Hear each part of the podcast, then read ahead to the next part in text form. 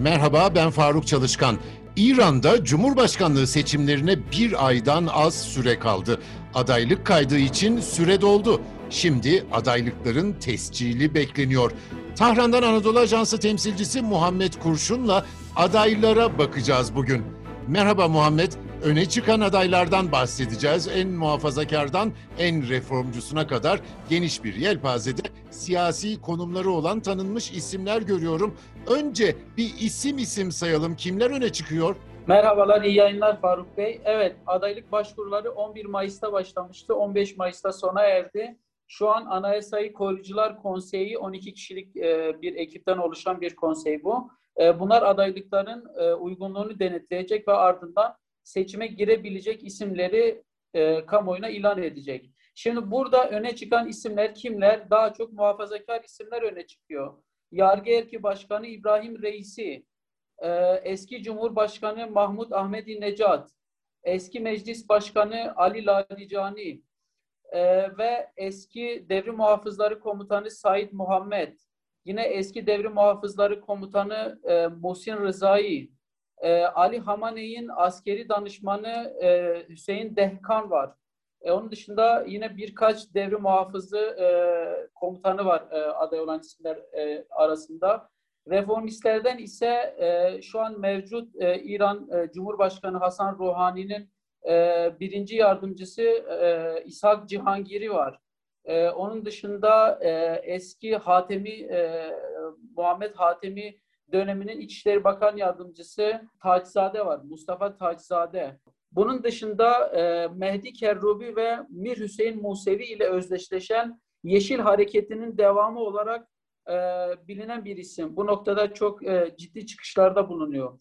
Onun dışındaki adaylar kayıt yaptırdı ancak daha sonraki süreçlerde diğerlerinin lehine çekileceği belirtiliyor. Şu an için e, adaylarla ilgili, adaylık profilleriyle ilgili daha çok muhafazakar isimlerin öne çıktığını söylemek mümkün. Şimdi en meşhuru bence eski Cumhurbaşkanı Ahmedinejad.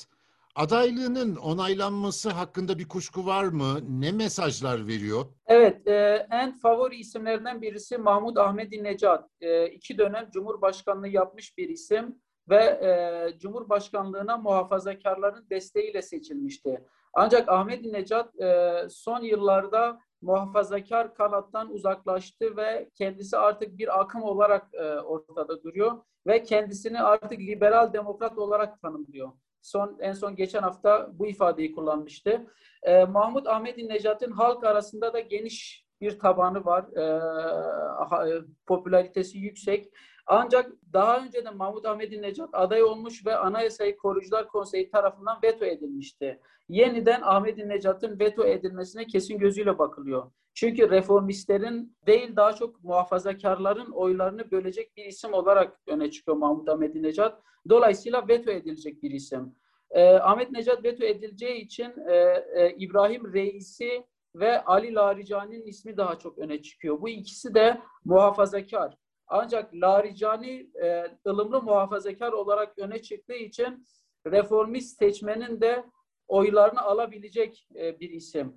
Ancak İbrahim Reisi e, geçmiş yıllarda e, İran yargı erkinde hakimken aldığı idam kararlarıyla biliniyor. Ve 2019'da bu nedenle aldığı idam kararları nedeniyle ABD'nin yaptırım listesinde de yer almış bir isim. İbrahim Reisi 2017 yılında Hasan Ruhani'nin rakibiydi ve seçimleri kaybetti. Onun ardından 2019'da e, İran lideri Ali Hamani tarafından yargı erkinin başına getirildi. Ve o tarihten sonra Hasan Ruhani hükümetiyle çok ciddi olarak uğraştı ve önemli isimleriyle e, ilgili e, yakalama kararı çıkarttı.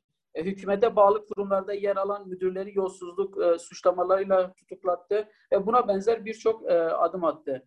İbrahim Reis'i muhafazakar partilerin ve muhafazakar koalisyonların e, üzerinde uzlaşı sağladı bir isim. Laricani ise bağımsız olarak girdi ve daha çok ılımlı seçmen ile reformist seçmenin oylarını almayı hedefliyor. Reformcularda en fazla öne çıkan ismi hangisi olarak görmemiz gerekiyor?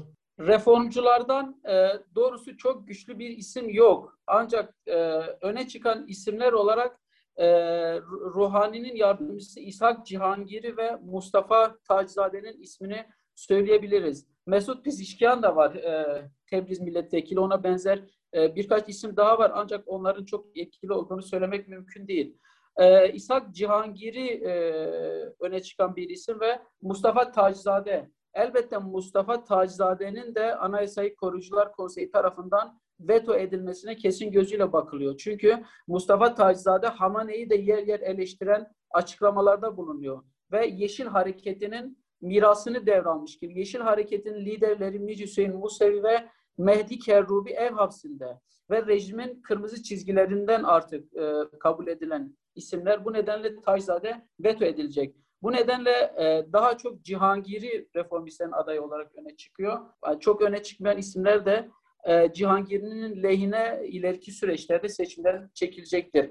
Bu noktada şunu belirtmemiz gerekiyor. Bilindiği gibi Zarif e, reformistlerin adayı olarak konuşuluyordu. E, o re, e, Zarif'in adaylığının konuşulduğu süreçte ses kaydı sızdırıldı ve e, Zarif'in aday olmasının önü kesildi. Zarif, Dışişleri Bakanı e, Muhammed Cevat Zarif. Peki o ses kaydında ne vardı da daha önce konuşmuştuk bir hatırlatalım mı? Onun e, siyasi kariyerine son verdi bu konuşma. Zarif'in reformistlerin adayı olarak konuşulduğu bir süreçte daha çok Kasım Süleymani ile ilgili e, açıklamaların yer aldığı ses kaydı sızdırıldı. Zarif orada Kasım Süleymani çok ciddi eleştirilerde bulunuyordu. Kasım Süleymani yönelik eleştiri elbette ki Kasım Süleymani'nin şahsına değil, müesses nizama yönelik eleştirilerdi. Yani devrim muhafızları ordusuna ve e, oradan da rejimin kendisine yönelik eleştirilerdi. Yani İran'daki yapıyla ilgili doğrusu yapısal eleştirilerdi Zarif'in. Bu da elbette ki müesses nizam tarafından kabul edilebilir şeyler değildi. Bir, öncesinde ses kaydı sızdırıldı. Ardından çok yoğun bir kampanya yürütüldü.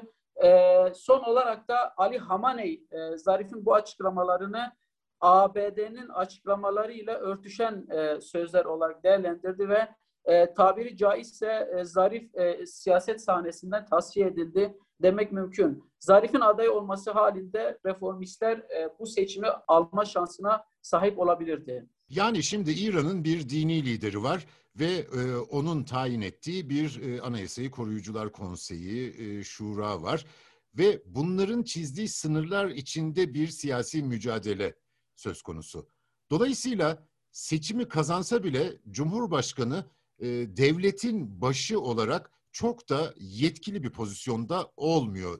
Yaşadığımız tecrübeler İran için bunu gösteriyor değil mi? Evet doğrudur. Ee, Cumhurbaşkanı Ruhani de e, e zaman zaman 8 yıllık e, Cumhurbaşkanı süresince e, buna yönelik alış, e, açıklamalarda bulunuyordu. Cumhurbaşkanının yeterli yetkisi yok. E, karar alıcı e, mekanizma daha çok İran liderliği, Hamaney ve diğer kurumlar, devrim muhafızları ordusu ve mesela Anayasayı Korucular Konseyi ve buna benzer birçok kurum var.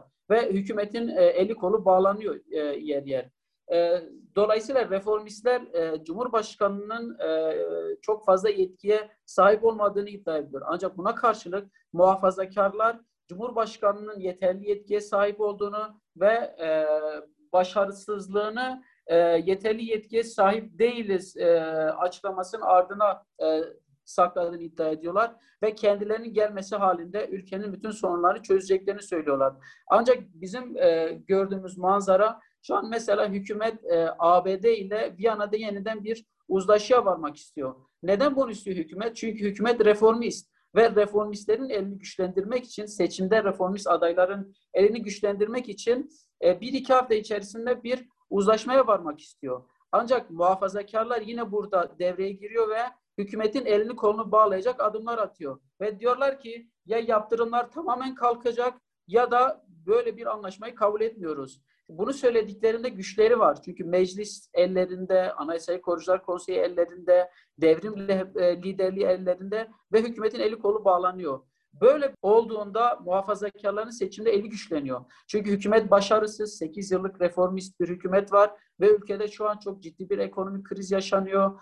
Ee, bunun dışında e, birçok açmaz var. E, halktan birçok tepki var. Benzin zammında e, halk sokaklara dökülmüştü. Bütün bu tepkiler reformistlerin hanesine yazılıyor. Bütün bu eksiklikler reformistlerin hanesine yazılıyor ve reformist seçmen e, sanda gitmeme eğiliminde. e, seçimlere katılımın düşük olması da muhafazakarların işine gelen bir şey. Çünkü muhafazakar seçmen her şartta ve her durumda e, gidip oyunu kullanıyor. Dolayısıyla seçimlere katılımın az olması, ABD ile anlaşmanın imzalanmaması ve sorunların devam etmesi muhafazakarların, e, muhafazakar adayların işine gelen bir durum. Tahran'dan Muhammed Kurşun'a teşekkür ediyorum. Bizi hangi mecrada dinliyorsanız lütfen abone olmayı unutmayın. Hoşçakalın.